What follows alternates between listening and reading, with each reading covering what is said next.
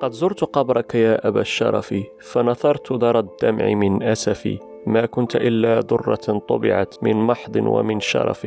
لم تقدر الأيام قيمتها فاسترجعت صونا إلى الصدف. هذه القصيدة قالها لسان الدين بن الخطيب فزار قبر المعتمد بن عباد في أغمات المعتمد بن عباد الملك الأندلسي الإشبيلي. الشاعر الفارس العاشق أعظم ملوك عصر ملوك الطوائف وأشهره. اللي من قمة المجد والسؤدد ختم حياته أسير وفقير ومنبوذ ومنفي في أغمات في المغرب. وكيف ما قال المعتمد في الرثاء ديالو على راسه في القصيدة المشهورة اللي في المؤخرة ديالها كيقول قد كان دهرك إن تأمره ممتثلا. لما أمرت وكان الفعل مبرورا وكم حكمت على الأقوام في صلف فردك الدهر منهيا ومأمورا. من بات بعدك في ملك يسر به أو بات يهنأ باللذات مسرورا. ولم تعده عواد الدهر إذ وقعت فأنما بات في الأحلام مغرورا. كاين تشابه كبير. بين ابن الخطيب وابن عباد من غير أنهم بجوجهم أندلسيان وشاعران وسياسيان وبجوجهم انتهت حياتهم بشكل مأساوي إلا أن نهاية لسان الدين بن الخطيب كانت أكثر وحشية من ابن عباد بسبب لسان الدين بن الخطيب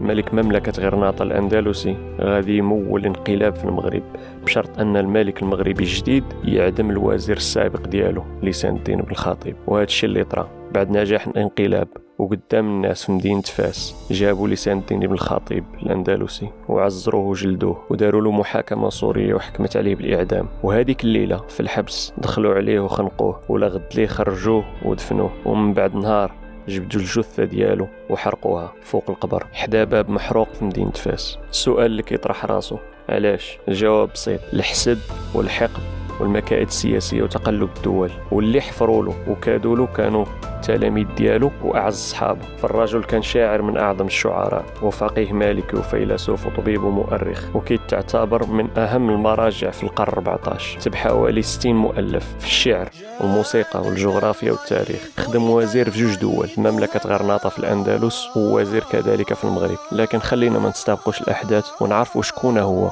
لسان الدين ابن الخاطب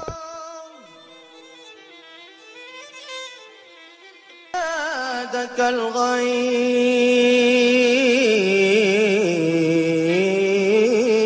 إذا الغيث هما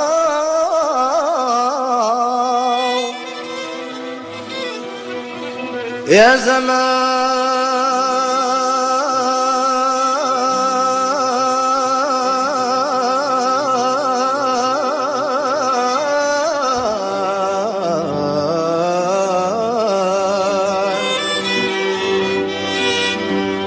زمان الوصل بالأندلس.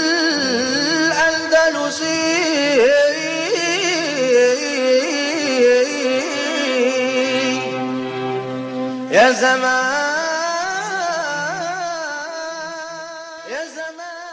بلا شك أن الأغلبية فيكم سامع الموشحات سواء من فيروز أو صباح فخري.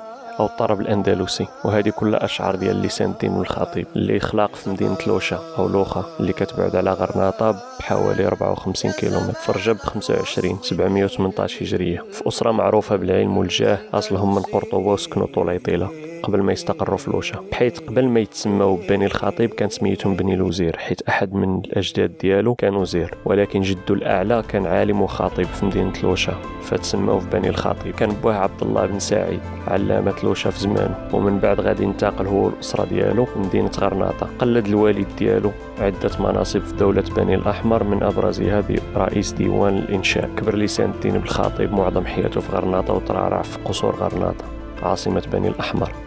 تلقى فيها أحسن تعليم وخذ العلم من عند أحسن علماء وأدباء العصر ديالو اللي كتعتبر من أزهى العصور من الناحية الأدبية. وفاش مات الأب ديال لسان الدين بالخطيب ورث لسان الدين بالخطيب بعض المناصب ديال بواه وهو في سن 28 عام وخدم تحت الإمرة ديال الأستاذ ديالو الكاتب والشاعر والوزير ابن جياب اللي تعلم منه ابن الخطيب أرفع أساليب النظم والنثر في ذلك العصر وبانت الحنكة والبراعة ديال لسان الدين ابن الخطيب في تدبيج الرسائل السلطانية. وفي عام 749 غادي يموت ابن الجياب. بسبب الطاعون وغيخلفوا لسان الدين ابن الخطيب في رئاسة ديوان الإنشاء. ومع الوقت غادي ياخد حتى الوزارة وبعض الألقاب ومناصب أخرى. وهكذا غادي يبزغ النجم ديال لسان الدين بالخاطب حتى غادي يولي هو الكاتب والأمين العام عند السلطان الغرناطي أبو الحجاج يوسف. وصلنا بعض الرسائل الملوكية اللي كتبها لسان الدين بالخطيب في نفح الطيب واللي كيوصفها ابن خلدون بالغرائب للروعة والجمال والأسلوب اللي تكتبات وفي عام 755 تقتل أعظم سلاطين بني الأحمر. أبو الحجاج يوسف وخلفه ولده محمد الخامس الغني بالله. ومع هذا السلطان غادي تزاد المكانة ديال لسان الدين بالخاطب حيث غادي يرسلو مبعوث عن سلطان غرناطة عند أبو عنان المريني في مدينة فاس. وهنا ابن الخطيب كيشير لحفاوة الاستقبال اللي تلقاه في مدينة فاس. وكذلك أن السلطان المغربي أبو عنان المريني تبهر وحب لسان الدين بالخطيب ومن بعد ما كانت الدنيا غادية زوينة كيوقع انقلاب في مملكة غرناطة. وبعد الانقلاب صادرت أموال وديار لسان الدين بالخطيب ولا بين عشية وضحاها ما عنده والو فقد المناصب اللي كان فيها. وهنا غادي يتدخل السلطان المغربي عند ملك غرناطة باش يسمح ليه يجيب لسان الدين بالخطيب وص أخوه محمد الخامس الغني بالله إلى فاس. سلطان غرناطة غادي يوافق باش يتنفى محمد الخامس ويتنفى معاه لسان الدين بالخطيب لمدينة فاس. وفاش يوصل لفاس غادي يتلاقى ابن الخطيب بعبد الرحمن بن خلدون اللي كان في نفس المكانه ديالو اللي كان في غرناطة أي أنه كان من وزراء الكبار عند السلطان المريني.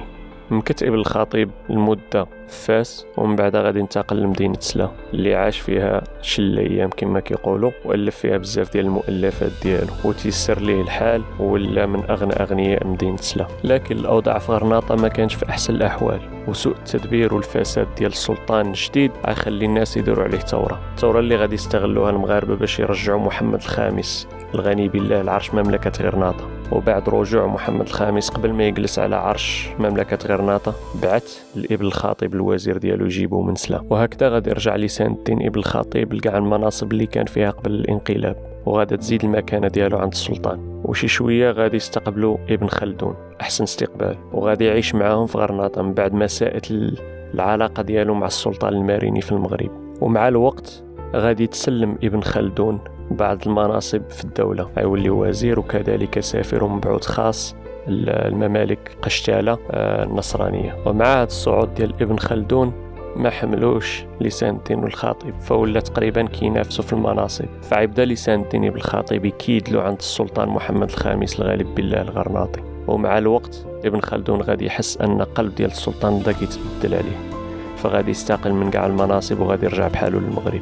وهكذا غادي تخوى الساحة لابن الخطيب. وغادي يولي هو الرجل الثاني في دولة بني نصر. بل بالعكس كان هو الرجل الأول تقريبا بعد السلطان. والسلطان محمد الخامس خلى ليه كل شيء فولا هو المتصرف في الدولة كما بغى. لكن كل ذي نعمة محسود ومن أكثر الناس اللي تحسدوا في ذاك الوقت كان لسان الدين بالخطيب ومن بين الناس اللي كانوا حاقدين وحاسدين وكيحفروا ليه هو التلميذ ديال لسان الدين بالخطيب الوزير ابن الزمرك اللي حتى هو كان شاعر ومن أعظم الشعراء. وهكا تكون واحد الحزب داخل الدولة في مملكة غرناطة كيحفر وكيدير الدسائس والعراقيل لسان الدين بالخطيب ومع تزايد المكائد والدسائس عليه وكثرة الحساد قرر ابن خطيب أنه يعتزل السياسة والحكم ويتفرغ للعبادة والزهد والتأليف والكتابة. وطلب من السلطان الغرناطي أنه يعفيه من كاع المناصب حيث باغي يمشي يحج. لكن السلطان رفض حيث ابن الخطيب كان هو السياسي الأول في الدولة وكان هو اللي في السياسة الخارجية والداخلية والاقتصادية ديال مملكة غرناطة الأندلسية. ومع تمسك السلطان به واللي ما خلاهش يمشي حتى شي بلاصة قرر ابن الخطيب أنه يضربها بسلته ويبات ما يصبح. وهذاك الشيء اللي وقع فعلا. السيد بالليل سلت. وهو في طريقه للمغرب بعث برسالة للسلطان الغرناطة كيوصفها ابن خلدون من أجمل وأجود وأحسن الرسائل اللي تكتبات على الإطلاق. بحيث كيحاول يشرح ليه الأسباب اللي خلاته أنه يهرب وكذلك كيطلب الإعفاء ديالو من جميع المناصب الرسمية في المملكة. ويلا كيقطع المغرب تستقبل لسان الدين بالخطيب أحسن استقبال وتوظف وزير في المغرب عام 722 هجرية. وبعدها راسل السلطان المغرب مملكة غرناطة باش يسمح لافامي ديال لسان الدين بالخطيب الخطيب يجيو للمغرب ويستقروا فيه. وهذاك الشيء اللي كان ليه وعاش بلسان الدين بالخطيب لافيلا في المروك. لكن في غرناطة خلفوا التلميذ ديالو الوزير ابن الزمرك والصديق النباهي. وهادو بداو يحفروا لسان الدين بالخطيب ولفقوا ليه التهم. ويقودوا حملات وإشاعات ضده يتهموه بها تارة بالكفر والزندقة والإلحاد وبسبب هذه الحملات تخادت الكتب ديال لسان الدين الخطيب من جامعة غرناطة وتحطات في الساحة العمومية اللي دابا كتسمى بلاصة دي باب الرملة وتحرقات الكتب. حتى أنه صدرات فتاوى بإباحة الدم ديال لسان الدين ابن الخطيب وقام السلطان الغرناطي محمد الخامس الغني بالله بمراسلة السلطان المغربي أبو عنان وطلب منه أنه يطبق الشرع في الوزير الملحد. لكن السلطان المغربي رد رد قوي وزاد قرب منه لسان الدين بن الخطيب وزاد ليه في المناصب والعطاء. ومع ذلك الملك الغرناطي ما فشلش وحاول عدة مرات أنه يحفر الوزير ديالو ويحاول يقتله لكن كل المحاولات كانت كتبوء بالفشل. ومع مرور الأيام غادي توفى السلطان المغربي وغادي يخلفو ولده سعيد اللي كان صغير. وهنا غادي يستغل ملك مملكة غرناطة هذا الوضع وغادي يرسل بعض المال والجنود ويوسوس لبعض خوت السلطان باش يديروا انقلاب.